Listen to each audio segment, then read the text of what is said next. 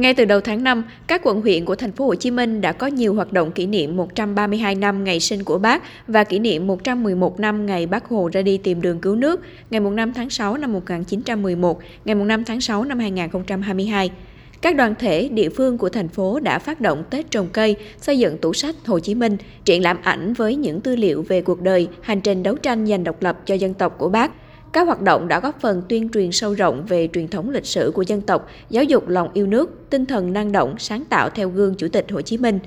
Riêng trong sáng nay ngày 19 tháng 5, tại Bảo tàng Hồ Chí Minh chi nhánh thành phố Hồ Chí Minh, ngay từ sáng sớm đã có rất nhiều đoàn cán bộ, nhân dân đến dân hương, dân hoa nhân ngày sinh nhật Bác. Hà Thị Ngọc Dầu, sinh viên trường Đại học Sư phạm Thành phố Hồ Chí Minh, lần đầu tiên đến Bảo tàng Hồ Chí Minh đúng dịp kỷ niệm ngày sinh của bác chia sẻ. À, đây cũng là dịp và cơ hội cho em khi được đến tham quan Bảo tàng Hồ Chí Minh và sau khi mà tham quan thì thôi thúc trong em phải à, cố gắng học tập, rèn luyện à, theo đạo đức phong cách Hồ Chí Minh và đem sức trẻ của mình cống hiến góp phần à, cho làm cho xã hội ngày càng tốt hơn.